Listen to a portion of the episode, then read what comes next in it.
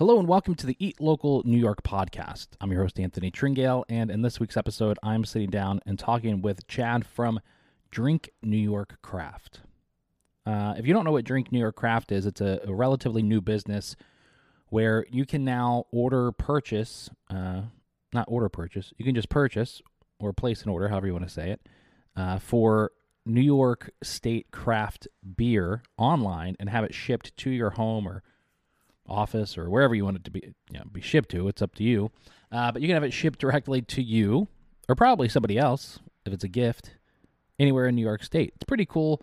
Uh, it's actually really cool. Uh, Chad is, well, you know what? You're going to learn a lot more about Chad in this podcast. Thank you so much for listening to it. I'm excited to be putting it out. And uh, thanks to John Timmerman for introducing me to Chad and uh, suggesting that he come on the podcast because I had a great conversation. And these are, you know, I really enjoy talking to people that I'm already familiar with and friends of mine that are in the industry, but I, I really like talking with people like Chad, somebody who I've never met before, never spoken to before, didn't even know existed. And within a week's time, get introduced to him and uh, have him on the podcast. Those are the conversations, these are the conversations I really enjoy having on the podcast. So, uh, thanks, John, for the intro. Thanks, Chad, for having uh, for coming on and driving out here to be on the podcast. Well, what else is going on? Uh, well, this episode is going to be coming out actually Monday, so just a few days away. Uh, if you are looking for a great holiday Christmas gift to get somebody this year, then consider the Eat Local New York card. It's a great way to get out there and support locally owned restaurants and save money while you do it. So you can purchase your card for $25 right on our website at eatlocalnewyork.com. And whenever you go out to eat at one of the many, many, many participating restaurants, 160 right now across the state, you just show your Eat Local New York card, you get $5 off your bill. Uh, I'm really excited. We're getting so close. It's so really kind of pathetic. I hate to say it, but we're getting so close to having the app ready for official launch. I know we've announced it and people have been downloading it and it is out there, but we're still working out some of the bugs. So if you are an app user, Apple user, or a uh, Android user, go download the local New York app, and uh, that thing's going to be pretty sweet. It's going to be pretty awesome. Well, without further ado, here is my conversation with Chad from Drink New York Craft you were ta- we were talking before the podcast, uh, before we started. So, moved to Central New York. What the hell is happening in Central New York? Like, what do people yeah, do what is here? what is this place? yeah, is that when you got into farming? Yeah, so I, I met my wife when I was in Boston, and uh, she she brought me here to go into the family business, and uh, uh, I was doing computer work at the time, and I couldn't find a job, and you know at least a good one, and uh, like what do people do in central new york? And uh, agriculture came to mind. So yeah. uh, at that time uh, well i've always been into beer. So let's let's get that straight. Right. Um, and then uh, uh, i started homebrewing a little bit. So um, i started homebrewing. I thought it'd be cool to grow a couple hop vines on the side of our of our uh, yeah. barn. And four four plants led to right now about 6000 so Jesus. i kind of got into agriculture by love of beer yeah. Had you been into agriculture and farming before that? No, not no. at all. I have zero agriculture background, completely self taught, and uh, I think that was one of the advantages that I may have actually had, just because, uh, uh, you know, you get the mentality.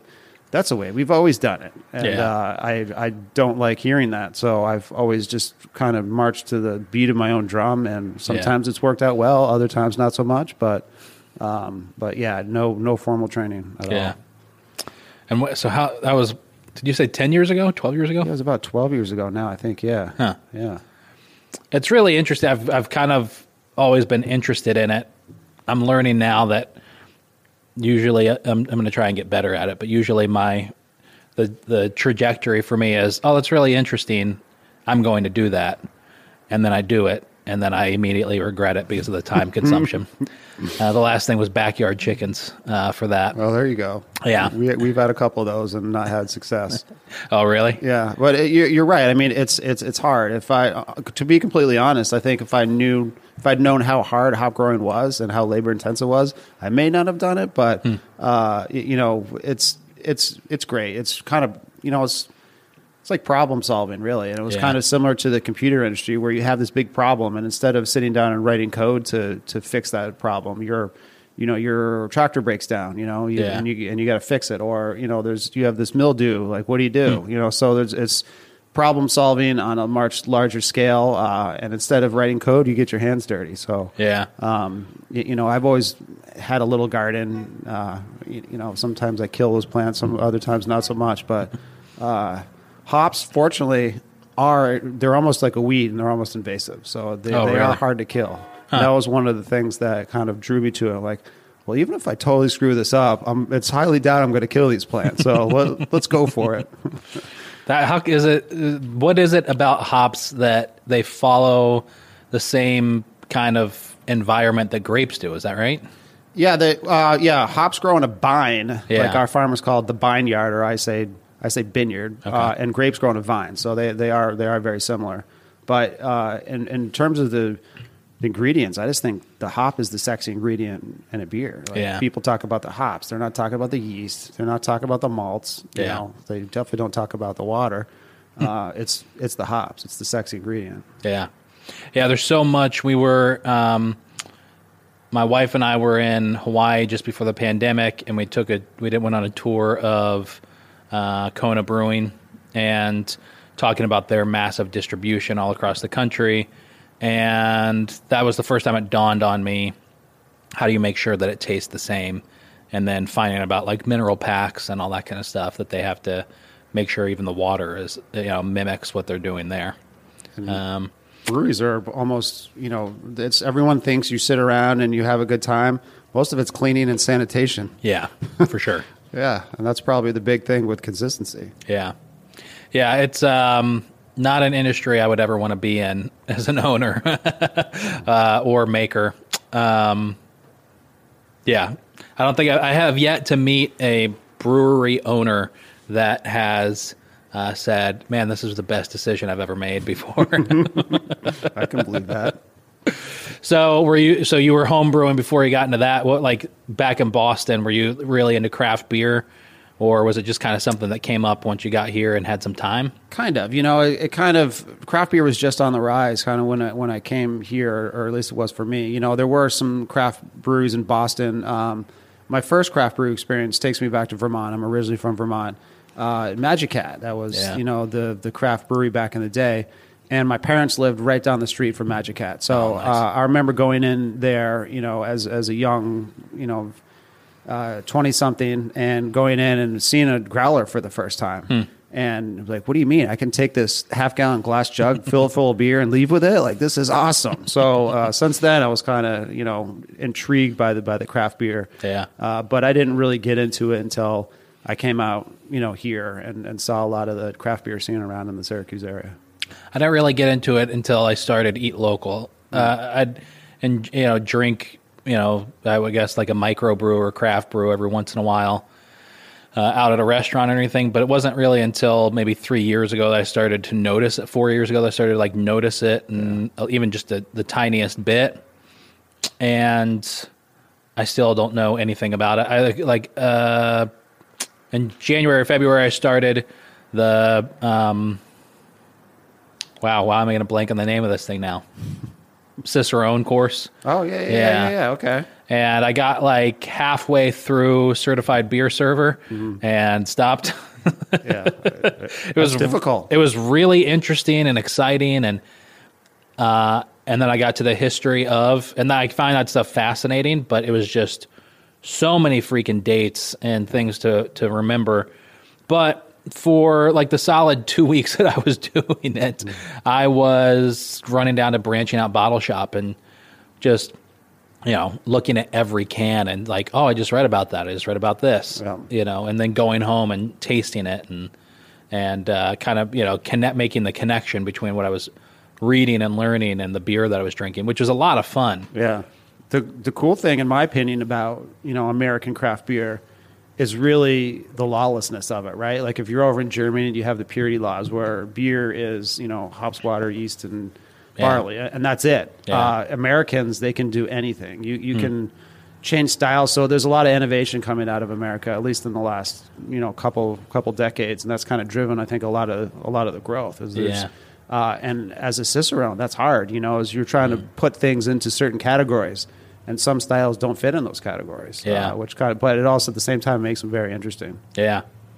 So, what's your take on beer today? Is it, um, are you more of like a purist, or you, it doesn't sound like it? Are you more of a, wow, what crazy experiment did they just come up with? I I like everything, man. I, I've I've a palate. I wouldn't necessarily say it's a super sophisticated palate, but I really like flavors. I really like tastes. So uh, having the the American craft beer scene, you know, I think it's uh, uh, it's all over the board, and I and I love it. It's actually my uh, kind of why I, I I got into the distribution space is it's in my opinion that the craft beer consumer's favorite beer is the one they haven't had yet. Uh, you know, if you're if you spend a lot of time in a tap room just as a fly on the wall, people come in, they they sit down, first thing they ask, "What's new?" You know, so it's it's people are constantly looking for for what's what's different, you know, and I just learned the other day of a new IPA style, the the cold IPA now. So it's a, it's like a newer thing, and uh, and it's ever evolving, you know, and and that's kind of the cool thing about it is it's never stagnant. It's constantly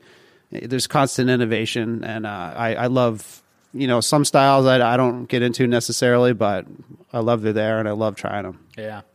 I'm more of a purist. Yeah. Okay. I can't stand the innovation. Yeah. Yeah. you like what you like. yeah. You like your brand. I'll drink, I'll, I'll swap brands out all the time. Okay. Um, and I, I will say I love um, Tim's. I mean, there's a lot of beers around here that I love, but if I'm going, if I'm up at Willow Rock, I love Congress. Yeah. Um, you know, because I can drink two or three Congress and you know be fine. That helps. Uh, if I have like a half in the bag or a Mister Zero, my wife has to drive home. Yep. Um, so I'm not really so I've and that's only changed over the past year. Before that, I would have been all about some heavy IPA or whatever. And I, I think a lot of lighter beers are starting to come back too. Yeah. uh, be, because of that. You get these higher ABVs, and, and they come in a 16 ounce can too. You know, like this, Yeah. that's a lot of beer. And if it's you know nine percent, you can't have too many of them. No. Uh, especially these smash mouth IPAs. If you you know have one of those before you eat dinner, you're not even going to taste your dinner. You know, Yeah. you're going to be having that hop in your mouth. So I guess there's a time and a place for everything. But I think the older I get, I'm I'm starting to get into your camp. You know, Yeah. like the lower ABVs, uh, the, the the less offensive ones. Not to say again, there's a time and a place for every beer, but Yeah. uh, that that is nice, and and that's starting. That's an actual trend. People are starting to gravitate Really? more towards the lagers and the pilsners, Huh. the lower ABVs. Yeah. I went to like a really nice restaurant in Lake Placid, uh, Purple Sage Bistro, uh, like a month ago when I was there. Really, you know, high quality restaurant. Not like a fancy, snooty restaurant, just high quality. Chefs, extremely talented, been all over the place. And I ordered like a really heavy IPA as my first drink before dinner and immediately regretted it. I was like, son of a bitch. Because now I'm not going to taste, you know, half of what I should gone. be. Right. Yeah. Uh, yeah, so that's changed pretty recently for me. I, I do like trying different beers. I'm not a you know I've I've I've never been a big fan of stouts. Um, I think it's just the sweetness of them. Yeah. But I've never been a big fan of stouts, and but I'll I'll you know drink just a little bit of everything. I ha- you know I have this video that I sent. So I'm, I'm friends with Tim from Buried Acorn and Keith at Woodland Farm, and uh, we have a like a Facebook, uh, you know, messenger chat going back and forth all the time. Usually, just they make fun of me of all the dumb stuff that I post on Facebook. But I have this video I sent in my fridge. I had one of Tim's barrel aged bottles and then a can of Bud Light. Right And now, I- were they touching? yeah. And I had like this video. I was like going back and forth trying to decide. And then I took his bottle and like shoved it in the back of the fridge behind like the old leftovers and grabbed the Bud Light and I sent it to him. Uh, so I will drink just about anything. Yeah, he must have loved that one. Yeah. But his like his barrel aged stuff I really get into. Yeah. Um, some of that funky stuff I really like. But it's like the IPAs and the stouts I just can't really yeah. not a massive fan of. Yeah. But they're, you know, I, I was at a uh, New York State craft beer meeting a few years back, and Big Mike from IBU was there, and you know he was saying, I can't make the beer I want to make because it won't sell. So I have to continue to make these The IPAs. dumb IPAs Mm-hmm. because that's what everybody's buying. I think it's 25 to 30% of the market now. Is it really? It's all IPAs. Yeah. Wow. And all the different styles of IPAs. It's nuts. Now add cold IPA to that list. Yeah, that's crazy. Yeah. and somebody will come out with a hot IPA and make that right. Right. Yeah. Um, that and you know, yeah. So, so what's your take on the beer industry in like, let's say in Central New York? Um, yeah. What's So your one of the things I think you know is is I think Syracuse is really uh, an underappreciated market. You know, there's, there's a lot of attention in Rochester and Buffalo, Yeah. and you know maybe the capital region, but Syracuse is is almost this under the radar type. Uh, Yeah. And there's a lot of good breweries around in this area. Um, and I, you know, one of the reasons I wanted to start the distribution company here. Not only do I live here, but the, it's really an untapped market. You know, there's a couple of bottle shops around that are super popular. A lot of Mm-hmm. People go there.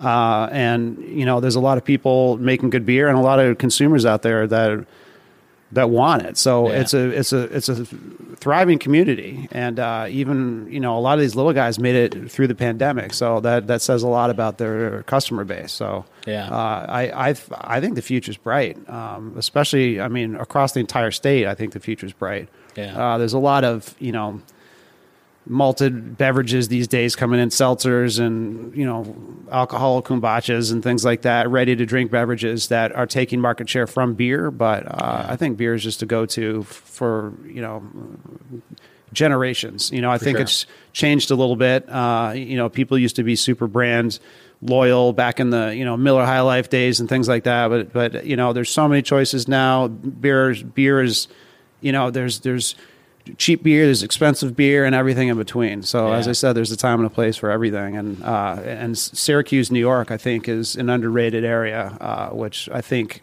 needs to be uh, brought out to the masses. And hopefully, our distribution company can help with that. Yeah, I uh, beer is definitely some sort of a unifier, and you know, uh, you know, the greatest experiences with beer, greatest, uh, well, the greatest beers I've had are often based on the experience, the thing that's happening while I'm drinking it. you know, indeed. uh, a couple months of you know two months ago sitting on my grandmother in law's back porch with my father in law and her, you know, who's she's eighty, drinking a Busch Light, Nice. you know, in Iowa, Um, you know, and my first experience, I think the first time I ever really had a beer that I could remember and, and enjoy, which is sad because I was super young. I think I was fourteen. Um, was a uh, Labatt uh, Labatt Blue, and I had like snuck uh, two bottles from our like kitchen at our camp where we were staying at, Yeah. and uh, on this lake where we were at. We were on the point, so I had the drop off, and in Skaneateles, you know that drop off goes from five feet to you know slope that's down to three hundred, and so I stole these two beers, put them in a plastic bag, somehow got them all the way out to the point into the water, swam out like, you know, 20 feet da- deep and buried the bag in the rocks. and then a couple hours later, a fr- uh, got, I went and got my buddy and we swam out there and went and got the beer and s- sat in the lake and drank them. Awesome. You know, but that experience of having that beer, I'll never forget that. I forget the beers pretty easily. Yeah. You know, unless I see the repetition of the the brand or the label or whatever the case is or the mm. ease of getting the beer. But the experiences, you know, those are the things that kind of stick with me. So, And that's the thing. Like people will drink beer with friends. You know, Yeah. there's a. I mean, people do drink alone, but but the, the majority of the time you're with friends. You're out, you're out and about doing things, and Yeah. you know, people consume beer and alcohol in general, and in good times and in bad. I mean, Yeah. the pandemic. One of the first things the the government did was to you know make uh, breweries essential. Right. so it, it shows you right there. and AA meetings non essential, which Yeah. was oh, great. Right. Right. Yeah. Uh, liquor stores were essential. Yeah. It's, um, yeah, it is wild. There's just, there's, you know, uh, I don't have a great view of beer in, in the area of craft beer in general here in Syracuse. And, and maybe it is just because it's, you know, you know, it doesn't get enough attention. I don't know. We had an idea. I'm constantly trying to figure out like new ways to like a new business to start or whatever the case is. And so we I had an idea over the summer to start um, what we're going to call that upstate beers. Okay. So like I'll be on GoDaddy and just type in ideas for domain names. Yeah. And if something's available that sounds good, I'm like, oh, well, shit, I have to buy that and start the business. Yeah. you know. And Upstate Beers was available. So bought it and then I was like, okay, so here's the idea. We'll start a website that will just focus on promoting brew- local breweries in upstate New York. And we'll just focus on blog content and you know, move into videos and all that kind of stuff, but just try and get the word out about all these breweries. So we I had the idea, I was kind of formulating it and then I found out that two of those things already exist. um, what was the one? Was it uh, yeah. Yeah, or Central uh, ABC, the marketing agency ABC Creative had started it. Okay. And I think it's been around for a couple years, but it's the exact same thing. yeah. you know. Um, and and it was going to be theirs was done way. They haven't done anything in a, a year or so with it, but it was the exact same concept. Yeah. So, but we have, I had hi- already, you know, talked to a freelance writer in the area who knew, who knows a thing or two about craft beer, and she was going to start writing for upstate beers. So I just shifted. I was like, you're going to do the same thing, just we're, we'll put it on Eat Locals on our website instead. Okay. So she's doing, like, we do a weekly local brewery feature. Yeah. Really simple, just kind of like a paragraph on something interesting about their story, and then, you know, here's what they serve, here's where they're at, you know, just Perfect. basic 411 type stuff. Yeah. Um, But I don't know. I just don't feel like the local craft scene in Syracuse is really where it could be, where it should be. Agreed. Agreed. And I think, you know, a lot of that is really, and I think it is kind of lack of exposure, kind of, kind of what you're saying. So Yeah. uh, they don't get as much hype. You know, New York City is this big, sexy city, so they, they get a lot of hype down there. And, you know, Yeah. uh, but a lot of these guys are starting to move up this way. You know, Yeah. like other half has their place in the Finger Lakes, so Yeah. their production facilities are, are all coming up north. Huh. Uh, so that can really only uh, benefit us up here and just you Yeah. know make beer more uh, viable, more available to everyone around here. But Yeah.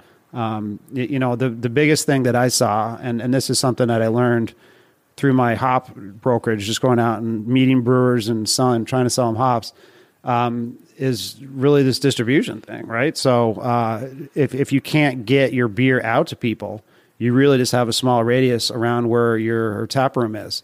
And pre-COVID, that was fine. Your Right. your your best margins are selling pints over your over your tap room, uh, but COVID changed everything. So. Yeah. Uh, I think there's a lot of opportunities for these little guys now to kind of really expand their their reach, you know, via e- e-commerce, you know, social media, things like that. Yeah. Uh, it's just to enable how do these guys get their beers out? Mm-hmm. You know, a lot of these brewers are not only brewing by day, but they're bartending at night and they're, you know, self distributing, schlepping kegs across town. They don't have time to set up an e commerce website. They don't have time to market, you know, so uh, they they need help with that marketing, getting the, getting the the word out, Yeah. um, which is what I hope we can do. So, uh, putting Central New York on the map is you know one of our main goals. Yeah. So yeah, because the distrib- the system in place for you know distributors and brewers is pretty jacked up. Uh, Yeah. It's kind of a crazy situation. So, um, well, tell us a little bit about the the, the new business. Yeah, so uh, I mean, Drink New York Craft is kind of what I've been alluding to. It's a you know it's a distribution company. We have a special license that allows us to sell direct to consumer. So we have an e-commerce website, Yeah. and it's basically just a platform to you know sell beer direct to consumer. Um, Did you have to? So is that a distributor's license that you have to have? Yes. Okay. Yeah. Yeah. So it's yeah. The state views us as a wholesaler, uh, but we're really allowed to sell as a retailer, Yeah. which almost makes us two of the three tier in the three tier system, uh, which is manufacturer, wholesaler, and retailer. We can almost act as two of those, which is which is kind of unheard of. But Does that mean you could sell to restaurants on behalf of the breweries? Uh, we we can. There's a little more uh, with our particular license. We can sell direct to consumer as well as retails. It, it, it requires a different agreement with the brewers, uh, and that's kind of treading on the um, uh, treading on the territory of you know I'm going to call it traditional distribution, Yeah. um, where uh, you you have a territory. Uh, right now, if you're selling direct to consumer, you don't necessarily have a territory. You can, you know, consumers can be anywhere. Yeah. Uh, so th- they're two completely separate things. But Okay. this one license will allow us to do both. That's cool. So you have a website. You've partnered with different breweries in New York, Yep. uh, and I can go on to your website, buy beer from those places, and have it shipped directly to me. Yep, yeah. The website's drinknycraft.com, and uh, we're basically focusing on New York State only because that's kind of my thing. You know, we Mm. Yeah. started uh, the Hop Yard, and I have a passion for New York ingredients. I have a passion for New York beer, so we're kind of trying to keep it local. You know, if if you consider the entire state of New York local, uh, so so it's it's kind of bringing you know the local feel statewide. Uh, so it- it's it's interesting to see who buys what. So it's like uh, people in you know Camillus are buying beers from Syracuse through us when they could just drive down to the to the tap room. But we're also. That's getting wild. people from like Buffalo ordering Syracuse beers that they've probably never heard of. Yeah. So Huh. uh, I'm I'm hoping there's a little bit of an educational aspect to the to the site as well. You know, having people try new flavors, new new new brands, just seeing what's what else is out there. Shipping's got to be crazy on that. Oh yeah, shipping sucks. Uh, yeah, yeah, shipping sucks. Um, we What- we ship via UPS, and it's probably the biggest headache out, Yeah. out of this whole thing. Uh, they raise their prices on a weekly basis. Uh, they they charge you absurd prices Yeah. if you like have a spelling mistake, and I don't enter people's address; they enter our address. So Hmm. Yeah. if, if it's entered in wrong, it's it's it's fee, you know, for this fee fee for that. So we're playing with different shipping models. Yeah. Uh, but that definitely eats in into the into the margin. But uh, I believe in the concept and I believe in the convenience. And Yeah. I think you know, especially post COVID, when people are getting everything shipped to them, Yeah. toilet paper, why not why not beer? You, you Yeah. know, so uh, it's just a convenience factor. Do they have to? Does the customer pay for the shipping? Uh, we eat a, a, lot of it. The Yeah. more you spend, the Yeah, l- the less you pay. Yeah. uh, it was kind of my hop experience. Uh, breweries were willing to pay an extra, you know, one hundred and fifty dollars to shave twenty dollars on shipping. Hmm. So for through that experience, I'm like, if we can get shipping costs down, you know, maybe work it into the beer a little bit, maybe eat some ourselves and into our margin, then Yeah. I think people will do it. So if you come on and you you know order a four pack, uh, it's a loser for me to give you free shipping. But Yeah. if you order hundred dollars worth of beer, you know, or a case or something like that, it's a lot easier to to swallow that. So Yeah. we have kind of a sliding scale. We I started a coffee company a year ago. To we named it. I named it after uh, my dog and after our dog. So it's called Good Buddy Coffee. Okay. Uh, dumb, stupid idea. Don't ever fucking start a coffee company. Uh, I uh, Noted. um, the margins in coffee are stupid, ridiculously high.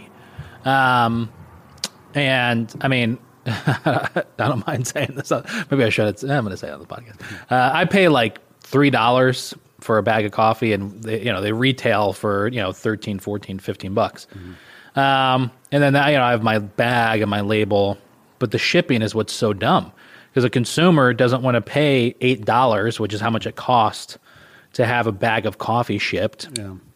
and I don't want to pay for it because then I'm making a dollar on every single order. Mm-hmm. Um, so yeah, it's just it's really really a big loser. Yeah, it's coffee. probably the hardest thing that we're dealing with, uh, I, especially alcohol too, because it's such a regulated thing. Yeah. uh, you have to have adult signature required, which adds, you know, I, I don't know, it's like eight, ten dollars a package or something like that. I don't remember off the top of my head, but um, you know, they they need to be at their at their residence when the when the packages arrive, so they so they can sign for it, and that's and that's an expensive service too. So yeah. uh, you're lucky you don't have to deal with that. Yeah, yeah, I am like, yeah.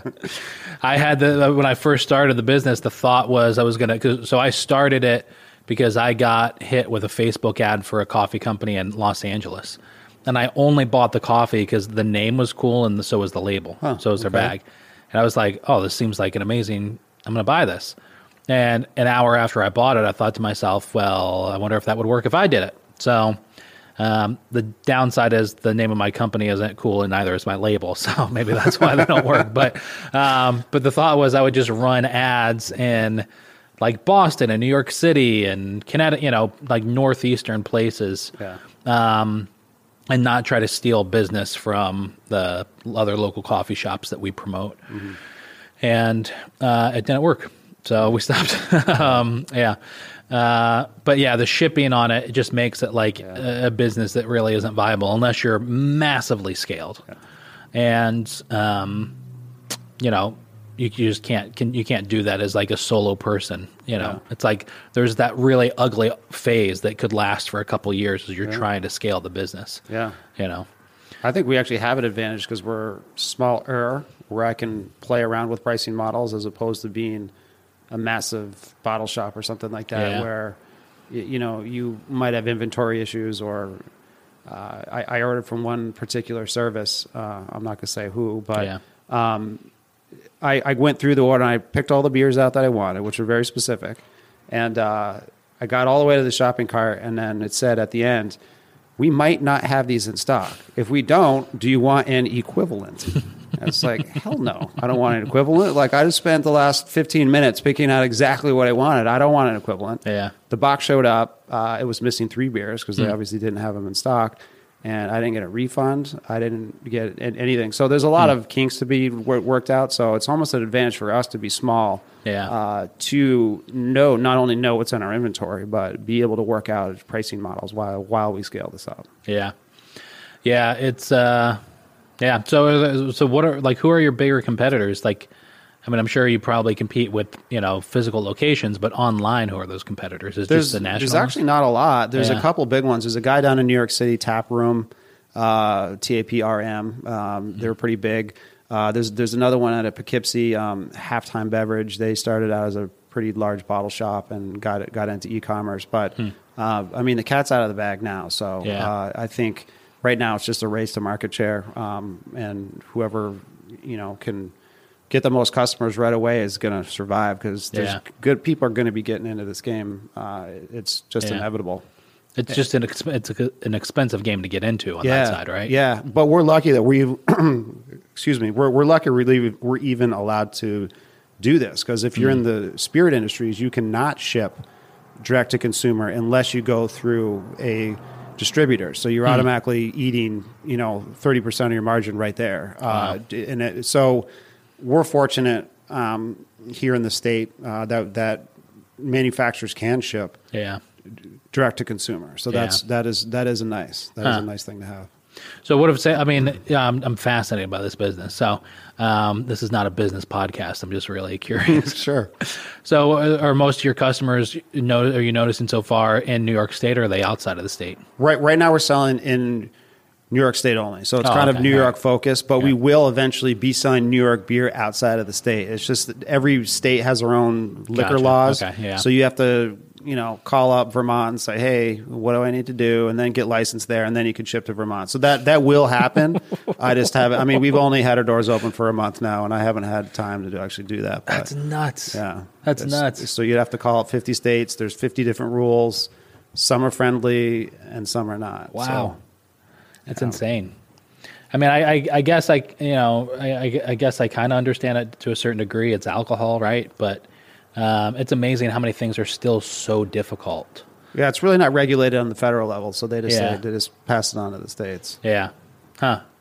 Do you think, like, with, you know, I mean, so many states have had, you know, legalized, you know, marijuana consumption and sales, and, you know, New York State is obviously now new to the list. And, uh, I mean, even in downtown, there's supposed, supposedly, um, the uh, old Urban Outfitters, that's a three story building, that's going to turn into a dispensary. Wow. And then down the street, the old Empire, which I don't know how you, how you feel about Empire beer or not. Uh, we can leave this part off the podcast. Mark the time for me, Kristen.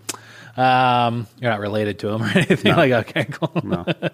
Um, but uh, the old Empire, actually, we can leave it because I didn't say anything. Uh, the old Empire uh, brewery is supposed to turn turn into uh, like consumption business. Really? Yeah. Interesting. Okay. Um, so, how do you think that's going to affect you know alcohol and beer sales? It, I, I, to be honest with you, I don't think it'll affect it too much. Maybe I, I so marijuana has been legal in Colorado for a really long time, and I and it hasn't really affected beer sales out there. So I assume if you're looking at Colorado as a model for the rest of the, the rest of us, uh, there isn't much Yeah. threat there, and plus, I think alcohol is a little different buzz than being high. Yeah. Um, so uh, it is honestly, it's a little scary if you make an alcohol weed beer. Uh, Yeah. You know, we're talking about you know ten percent alcohol beers. Imagine like a twenty percent THC Right. beer. You know, what is that? I I Hmm. don't know. I don't know what that looks like. So. It's it's kind of an exciting horizon Yeah. um, you know, who knows? I, Yeah. Who knows where it's going to go? It's kind of the wild, wild west. It's, it'll be it'll be interesting to see. Um, uh, you, you know, I live in Casanova right now, and my town just voted that they don't want any dispensaries in in Cas, and it, and that's kind of interesting to me. You know, because here's this tax revenue thing, and they're they could you know make money off of it. They don't even know what it looks like yet. They don't Yeah. even know what the benefits are or what it even means or any of the rules are, and they're always saying no. We- Right. Don't want this. Drugs, you know, bad. Yeah. So who who knows? You know, you know, I think it comes with this negative aura around it. It could be a good thing. Uh, Who knows? Time time Yeah. will tell. But it's, Cas it's happening a- everywhere. Oh yeah. Casanova can be a rough place for businesses. Oh yeah, Yeah. There's Casanovia is what people say. No, I think like a you know um, town like that would do wonder. It would do great with you know having a dispensary because you'd have you know um, uh, you know maybe not as many vacationers to a place like Casanova as you get to you know Skaneateles or like Lake Placid or something like that. But those people that are going there, you know, have a little bit more money. And some sort of a high end dispensary would, you know, would probably crush it. yeah. Yeah. Why not? Yeah. Why not? I I support it. I don't know if I'd frequent it on a daily basis, but Yeah. I would support it. yeah. I'm gonna grab another beer. You want one? Uh, yeah, yeah, absolutely. You want the same thing, or do you want to try that? Uh, I actually want to try one of those saisons, if you would. yeah, it's. Um, I say unfortunately, Oh, he, yeah. Unfortunately, he gave me a case because I'll drink. I'd probably. This is a terrible thing to say. I'd prob- probably drink more beer in a day than I wa- do water.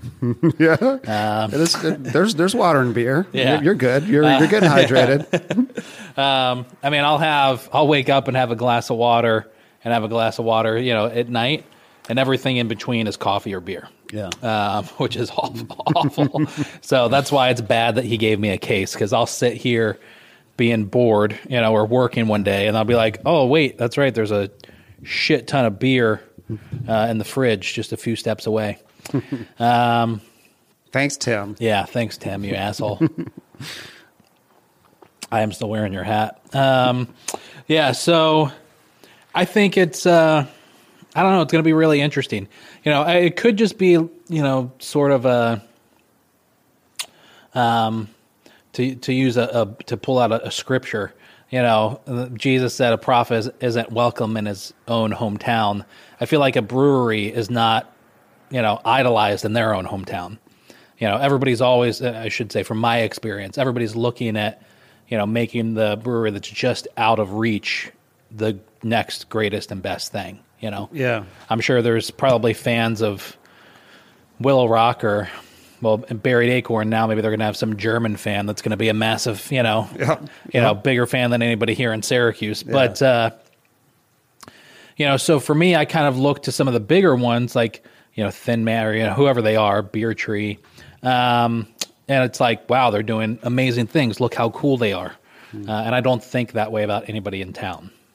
Yeah, uh, that's uh, probably because you see them in Wegmans, because you see them out in Yeah. distribution channels. So traditional distribution really caters towards scale. So if you're not at that scale, Yeah. then you're not going to get out there. People aren't going to see you, and there's not going to be as much buzz about you. Right. Uh, but if you live in, say, you know, uh, Syracuse, and you you know who Willow Rock is, you Right. know, and, and and you go there, and people like Willow Rock, you're just you just have a smaller reach.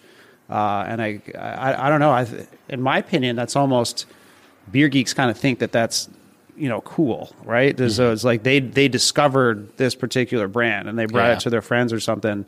Um, and I've known people that have seen beers in Wegmans from some of their favorite brands, like, oh, it's in Wegmans. There now, it's not on the do not buy list. Like, and that that's taking it way too far, in my opinion. But Yeah. I I mean, there are people out there that do think that oh, they're they're too commercialized. You know, they kind of compare it to when you know AB InBev or, or uh, Budweiser Yeah. purchases a craft beer brand. Uh, Goose Island is a perfect example. That's Right. a uh, craft brewery brewery that was in the uh, Chicago area. Yeah. Um, AB InBev bought them, and like everyone jumped ship. They Yeah. Hmm. changed the recipe, and you know they they still sell it. Uh, you'll find it probably in the Carrier Dome, but uh, you, you know it, it just wasn't cool anymore. Hmm. Yeah. Uh, so these these these little guys have a lot of potential. Yeah. You know, if and if you can expose them across the entire state. Say there's a little niche in Buffalo, they, they all of a sudden now know what Willow Rock is. You Yeah. know, uh, now now they have that reach through e-commerce. They've got some distributors. You know, I won't talk too much about them, but they've got some distributors. They left theirs in Syracuse earlier this year, and they have to wait before they can go to somebody else. But they've got some that are like in the Pennsylvania and the you know the Capital District and out in Western New York that you know get their beer out there for them. You know, running their social will get tagged in Instagram stories from some of those bottle shops and stuff out there, and Yeah. you know that's pretty cool. And I try to you know so I, you know, I've jumped in a little bit to because I think it, you know, I think it's fun and kind of exciting. I like the challenge, which is to, you know, help like DM restaurants and try and you know sell their beer for them, you know, and talking to a couple places and about that, and like even emailing people I know. Um, knowing what the big distributors do, and then those massive companies, you know, Anheuser Busch, um, what they offer. I mean, I have a buddy who owns uh, runs a restaurant in town, and we were going to throw a, a, a party together, like a luau, and sat down with InBev and said, "Hey, we're going to do this. Why don't we have it sponsored by um, Kona Brewing because that's you know InBev. I think I think it's InBev carries them, and um, you know we need two thousand dollars for that. Great, here you go. We'll give you a bunch of beer. We'll get all this merch out here. You know, just yes, no question about it." uh, buddy of mine who has a local brewery in town question from a restaurant to sponsor their season long thing for a thousand dollars and it's this "Uh, i don't know if we can do that you know uh, and that's one thing that they're really going against for sure Oh yeah. Um, There's so much money in Yeah. in big beer, and and they they control the just the distribution, which is in turn holding the little guys down. Yeah. You know, I think this. I'm gonna I'm gonna get the stat wrong, but it's there's something like. I think it's like eighty percent of the beer market is owned by three three different brands. So Yeah. AB InBev, Constellation Brands, and Coors Miller. So that's um, you know the rest of the twenty percent. I think there's sixty five hundred breweries in the in in the country that make up wow twenty percent. So there's a lot of room there, you know, you know, Yeah. and and there's a huge long tail. Yeah. Uh, and these guys are all making phenomenal beers. Yeah. Uh, they just need to have channels and avenues, and that was kind of one of the things we're trying to start the Antride distribution distribution company. You know, to kind of get these little guys out there because they're all making good beer, and people need to need to need to taste it. People need to know it. yeah uh, kristen will you do me a favor mark down the time I just want to make sure I clip that last part out for a promo later because that was pretty good. um, so, uh, you know, we're so we're. I'm hoping to, um, you know, we've got all this production gear. Our hope is to in the next month and a half, like rent out the Palace Theater, and record these like six or eight different hour long episodes, interviews, and it's going to be me with three other people on like a panel uh, round table really and just have a discussion. And one of them, so we're going to do like local distillers. We're going to do local coffee roasters. Um, we're going to do one on unemployment, one on how to open a restaurant. Cool. Hopefully, one on how to close a restaurant when you want to get out of the industry, and one with local brewers. And just to try and bring something different, some different perspective to the local beer industry. I think our local, and it could just be my example of the people that are far away, you know, are better. But Yeah. Um, there's a, I think there's a pretty strong disconnect in the food scene and the beer scene in Syracuse, and I think that like in bigger markets where I've seen where I have examples of like great breweries, there's usually some deeper connection between the food or the restaurants and the hmm. breweries. Interesting. Yeah, you see a lot of food trucks and things like that. It's not real, Yeah, you know, high class dining. Right. A lot of these places. Yeah, and the I can say I can tell you from example, food trucks do not do well at breweries. Really. Not at all. There's like one or two of them that do well, like one or two food trucks, and those are the popular food trucks, anyways. Like Bold Coast Lobster, they're going to sell Yeah. out wherever they go. Um, and you know, I've heard some people do good, do well at three one five, but for the most part, the other bre- like all of the other breweries in town, food trucks do not do well at all. Especially this last year, food trucks, food trucks coming out of 2020 and the pandemic were making a killing. I mean, they've never made as much money before in their lives as they did during the pandemic. Yeah. They were doing neighborhoods, they were doing private, They like got the bell in the neighborhoods driving around. Yeah. People chasing them down with their money. Right. um, I don't know if Paul Valenti started it or who the first was, Yeah. but you know, your cul-de-sac, your sub, whatever, your street, hmm. you would get all your neighbors like, "Hey, I'm thinking about calling Toss and Fire on Tuesday to come out here. Great idea. Do you guys want to do it?" and it. all the neighbors would jump in, and the food truck would show up with like 50 house, 50 families guaranteed to come buy dinner from them. Yeah. Because nobody was going out to eat. They didn't want to go get takeout, you know, Right, bring right. right them. That's awesome. 2021, even better. They were not only just were they still doing some neighborhoods, but they were setting up at like the Great Northern Mall, crushing it. Corporations, businesses, bringing them in, paying them stupid money to feed their staff. So what is it about breweries? I don't know. I really don't. But um, they do not do well. People are concentrating on getting their drink on, I guess. I guess, yeah. Either that or they just the connection hasn't been made, you know, to think like, all right, I'm going to go to this brewery that I know never has food. You know, I know like you don't think, all right, I'm going to go there and eat and drink. yeah. Um, but yeah, none of them really. Nobody's ever just killed it. Now, three years ago, when food trucks were kind of like limping along, and listen, if they could show up and make three or four hundred bucks, it'd be like, hey, great. Um, you know, because that's maybe what they're going to do on an average night at a brewery. Right. Um, maybe if they're lucky, they're going to do a thousand bucks, but that's a great night. Yeah. So three or four years ago, they would have showed up to a brewery no problem. Yeah. This past year, trying to get them to show up Not so much. would not happen. Not at all. If they showed up to your place once and didn't do well, it was very hard. It was very rare that they would show up a second time. That's a shame because it's very important for, for breweries. Uh, There's been a there's been a study that if uh, you have food available, your customers will say, I think it's like a pint and a half extra. Yeah. Uh, so, you know, and, and then there's you know the the whole family factor. You're not going to a bar to drink. You're going out to eat dinner. Right. You know, and uh, oh, I'm going to have three beers Yeah. prior to that. So it's it's uh yeah that's that's an interesting thing. Yeah. I didn't I didn't realize that. And it is tough. I mean, there's not a, there's not a huge profit in these places, and then Yeah. you know they, it's not easy to get into them either, right? To get into the brew business, especially when you're talking about the taxes and the regulations, and um, so it's tough to really develop this out of the gate, state of the art, beautiful place that people want to congregate at. Yeah.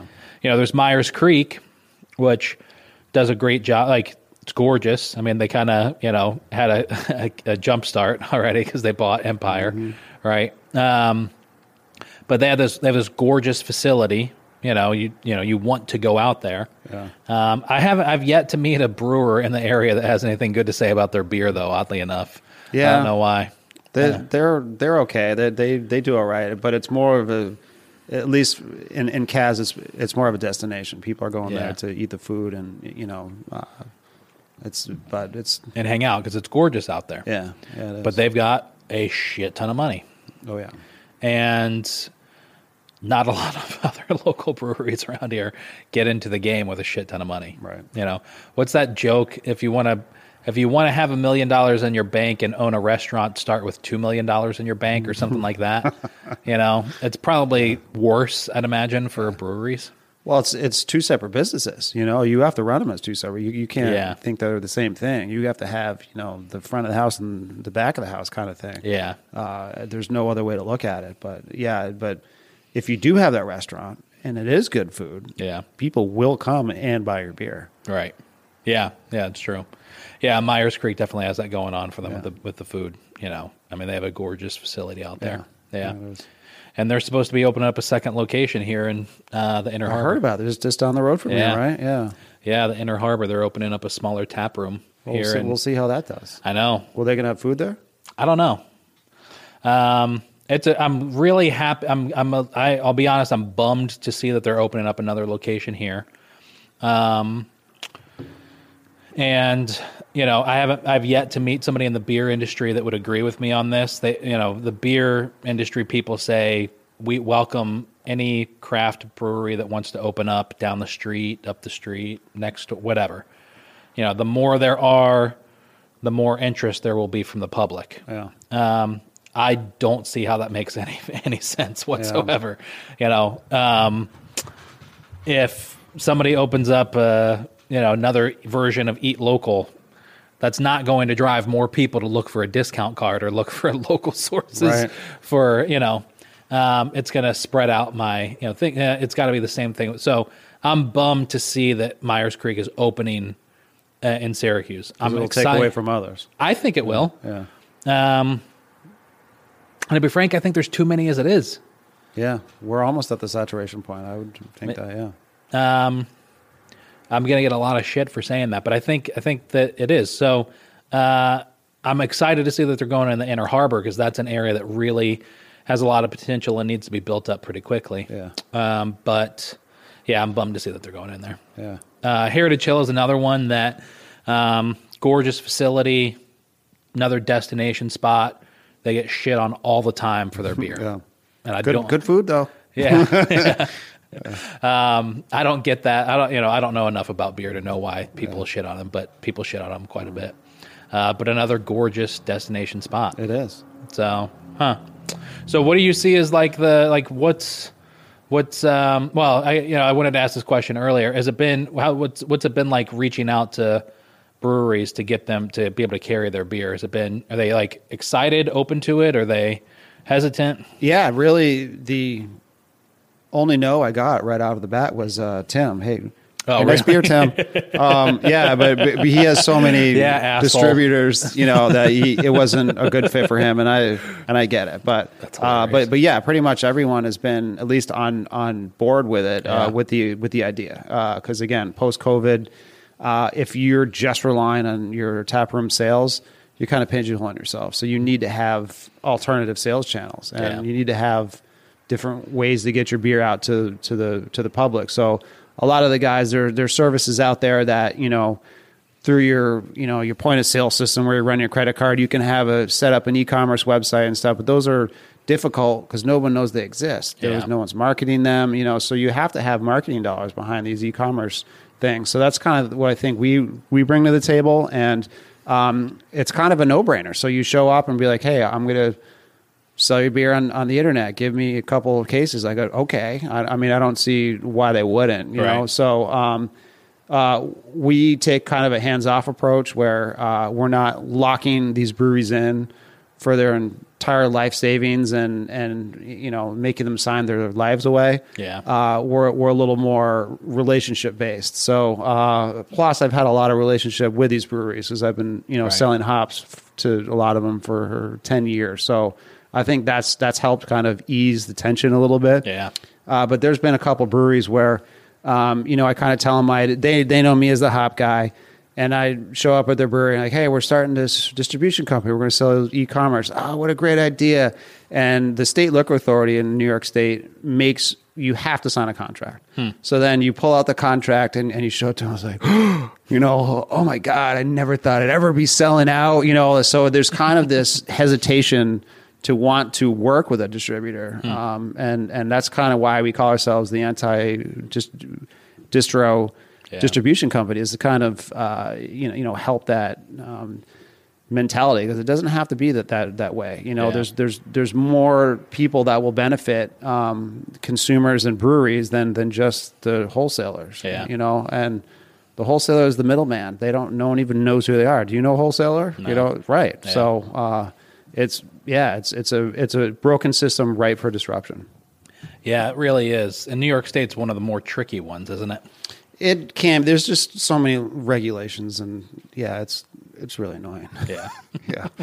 Yes, it is. I definitely don't envy you for that side of the business. especially with alcohol because alcohol is such a regulated thing so it's it, there's been a lot of stuff i've you know i'm still learning stuff like oh i'm supposed to be paying that over there like what you know so Yeah. uh we're making it through but uh yeah it's been it's it's been a learning process How long was it from idea to implementation? the idea was there pre-covid so i'd say uh, i don't know maybe three about four years ago I, I probably were starting to trying to think of something different. Um, you know with the hops i could have a really bad season uh, and i could lose my crop and then i'm fucked right? So uh, i needed i've always been looking for something that could be complementary to what we what we were doing. I didn't really know what that was um, but going around to a lot of these breweries, talking to a lot of these guys, the problem was distribution. Same thing across the board. Dist- distro distribution. Those bastards are doing this. They locked me in. You know, now I can't sell my beer in Onondaga. You know, all, all the stuff. So um, I knew it was a problem. I just didn't know how to solve it. So I'm like, well, what I need to do is get these guys beer and sell it direct to the consumer for them. So I thought of things like you know drop shipping and things like that, uh, which I guess is illegal. So that that didn't work out very well. So I was trying to figure this out, and um, right before the pandemic hit, uh, I, I figured you know there was a certain license you could get that you could actually do this with, um, and then so the, I had the ball in motion right before the pandemic. Then the pandemic hit, and I'm like, it is go time. Like it, it is now or never. Yeah. Like this is just, you know, there was a lot of shitty things that happened with COVID, but uh, with you know market disruption like that, there's a lot of opportunities too. So. Um, we kind of took the ball and ran with it. You know, if if if it wasn't for COVID, Hmm. we'd be getting such pushback from you know the the, the wholesalers have a you know a uh, what do you call it, a lobbying group, and they would have never have allowed anything like this. But because of COVID, and the breweries were allowed to send beers out um, on their own, you know, the cat's now out of the bag. So Yeah. the the their lobbying group didn't really say anything. So we got the license, and you know, floodgates were opened. Wow. Yeah, there was definitely a, uh, Buried Acorn did a great job in the middle of the pandemic getting the word out that they delivered beer. Yeah. You know. I remember seeing those Instagram posts yeah, all the time. Yeah. And I ordered the most from them because it was so easy. They did such a great job. Yeah. Um, there's a craft brewery in town. I ordered from them for delivery, and then like four hours later, didn't show up. And when I called them, they were like, boy. "Oh, yeah, we don't we don't do it on Sundays." Um, you know, but they didn't have anything in place to say that. Tim was just like Johnny on the spot. He did such a great job You with got to do what you got to do. Yeah, and he added in like a ton of low fills with every order and sticker. I mean, it was just he did a really solid job with Cool. it. And I really wish that they had allowed that to continue because I feel like Yeah. they lost. You know, Yeah. I mean, it's such a different side of the business that could be you know there for breweries. But Honestly, cool. I wish they could. Uh, I wish they could continue it too. Hmm. Um, and and that you know people would think that I'm an idiot for saying that because oh, it's not going to take away from your business. Yeah. Not really, because Right. a lot of people still don't know that they can order beer on the internet, have it shipped to their house. Right. So the more people that know, the better. You know, to be honest with you, I just started doing it a couple of years ago. You know, when I started thinking about the idea, I'm like, well, who can do this? So I started ordering ciders and you know wines just to see Hmm. what the experience was and it was awesome. Like, Hmm. why did I not do this earlier? So I think people need to have that. Why did I not do this earlier moment? Um, Yeah. You know, then they, they they haven't had it yet. So if Yeah. if these breweries could do it, uh, it would bring more awareness to the ability to do it. You know, they could work the shippings out in their head, however they want to justify paying the shipping costs, and then have it done. Yeah. Um, and then to be, you know, honest with you, a lot of these smaller guys don't have the time to do it. No, not so they'll end up going to a service like us to have it done for them. So. Uh, I hope they bring it back, and they might. The Brewers lobby, the Brewers Association, is actually lobbying for that as as we speak. So, Hmm. Yeah. um, I hope it passes. Yeah. What's it like on the the hop side of things? Like, um, are there? I mean, because there there are a lot of local hop farms in central New York, but like especially in the Finger Lakes, correct? Uh, yeah, not as much anymore, but yeah, there are Yeah. yeah smaller ones. Yeah, Are a lot of them like just growing for themselves, or a lot of them selling? uh, a lot of so the there was farm brewery legislation that was passed back in 2013 where um, you could open up a brewery with this, you know, a farm brewery license uh, and get some tax incentives for it. Yeah. The, the legislation has since been, uh, you know, watered down a little bit, but uh, the concept is still there and the license still exists. So that sparked a lot of hop farms. Uh, Cornell Cooperative Extension had a bunch of uh, programs and really pushed people towards hops. So you saw these one acre hop farms popping up all over the state. Uh, they they soon realized how difficult it was to grow hops, and it's very difficult to grow Yeah. hops.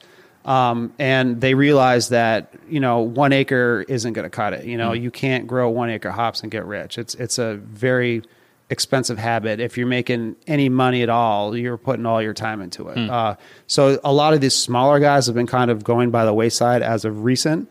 Um, but there's still a market for New York hops. Yeah. Uh, there's still a lot of people that, you know, really get into the locavore movement, really like to keep it low. They, they like to know where the food comes from, as I'm sure you know very Yeah. well.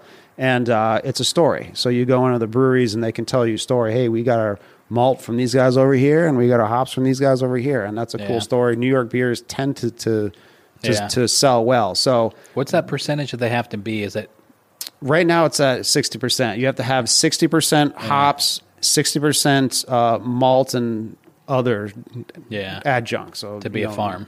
strawberries farm and things like yeah, yeah. But now you can you can have a dual license. So Okay. basically the breweries can have their cake and eat it too. Yeah. uh, whi- which is fine. Like a, a lot of people that buy hops from us buy the hops because they because they want to buy them from us, not because they have to. So it's it's Yeah. The the the legislation did its thing back in 2013.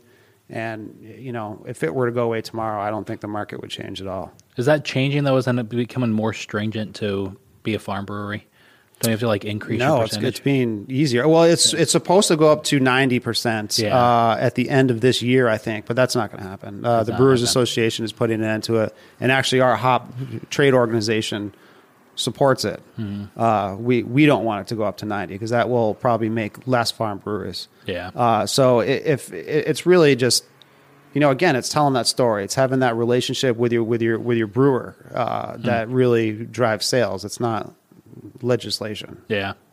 Are you are you selling hops specifically in New York, or do you get requests like are you selling out of state? we got a little niche down in Rhode Island. Uh, I don't know how that happened, but uh, I, there was a couple guys I guess lived in the area, so we have a little niche in Ro- in Rhodey. But Hmm.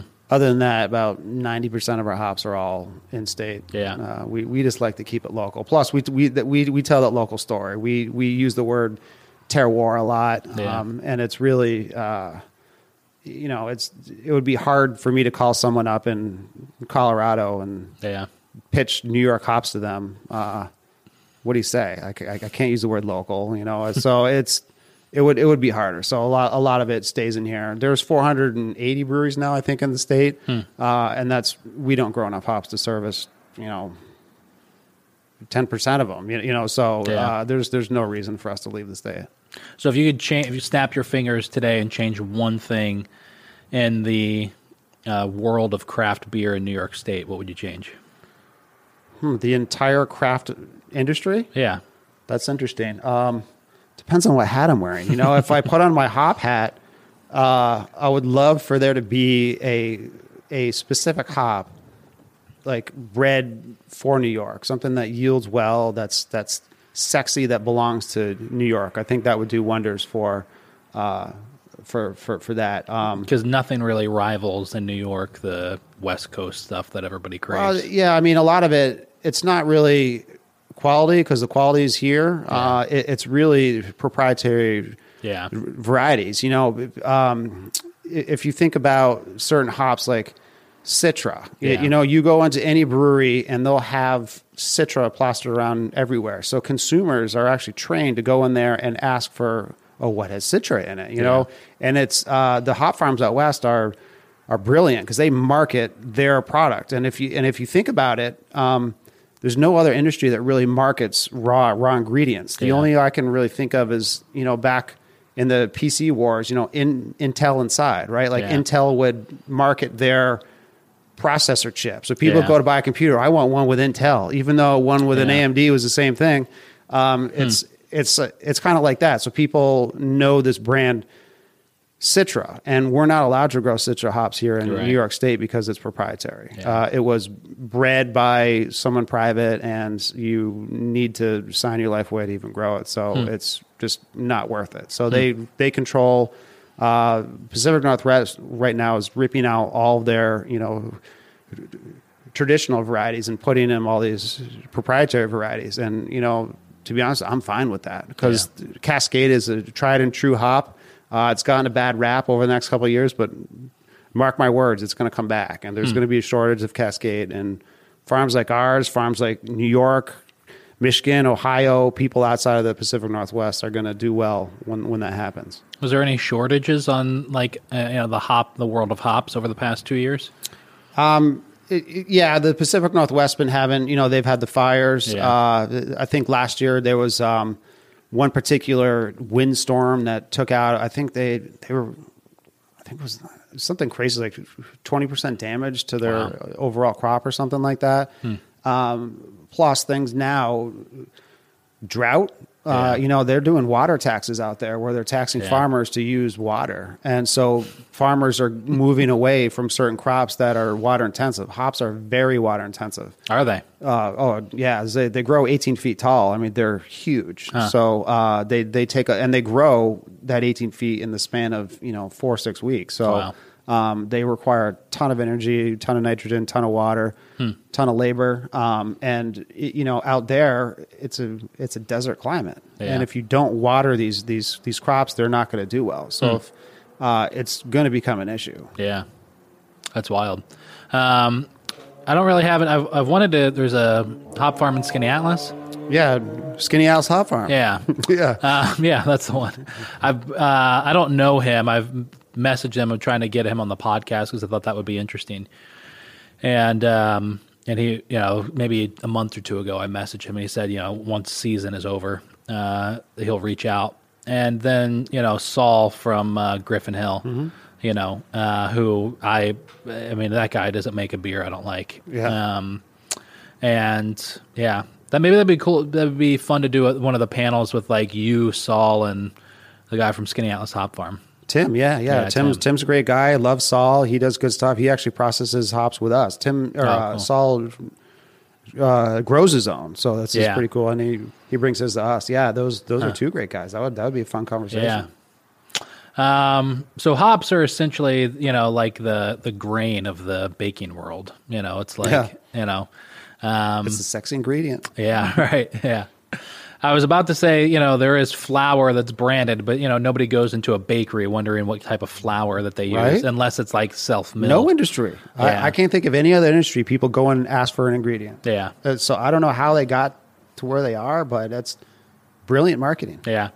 I think your business model for the, you know, the website for the sales for the beer is, is great because you can really build a following up and then have this thing that like breweries almost have to sell through you because of the following that you have, like the reach that you'll be able to one day get them uh, by just carrying their beer will be, you know, unheard of. I'm sure. Yeah, I think there's going to be more players than just us. And as I said earlier, Yeah. it's a it's a race to market share. But I mean, at the end of the day, the craft beer consumer wins. And Yeah. and you know, if we can bring down big beer and large distribution, Yeah. everyone's going to win. Right. So we're we're just trying to do our part. Yeah, it's awesome. Well, where can consumers go and you know buy beer? drinknycraft.com. Yeah, right right now uh, we're we're about a month into it, so we're going to be constantly be adding new breweries, new new brands, new SKUs. Uh, there's a bunch of cool changes coming to to the website. So uh, what you see now is uh, not what you're going to see next week or a month from now. It's going to keep growing and hopefully get getting better experiences and more beers and happier people. Yeah, we'll put links in the show notes for your social media. And uh, if there's a local brewery that's listening, how can they get in touch with you to get their beer on there? Chad at drinknycraft.com. Tweet. Well, thanks, man. Appreciate it. Thank you. Well, there it is, everybody. Thank you so much for listening to the Eat Local New York podcast. If you're listening, you're not a subscriber, then hit that subscribe button, whatever platform you're listening to this on. It just means that you're going to be updated the moment a new episode is released. And then don't forget to leave us a review and let us know what you think of the Eat Local New York podcast. Well, thanks so much for checking out this episode. We'll catch you back here next week, every Monday for a brand new episode right here on the Eat Local New York podcast.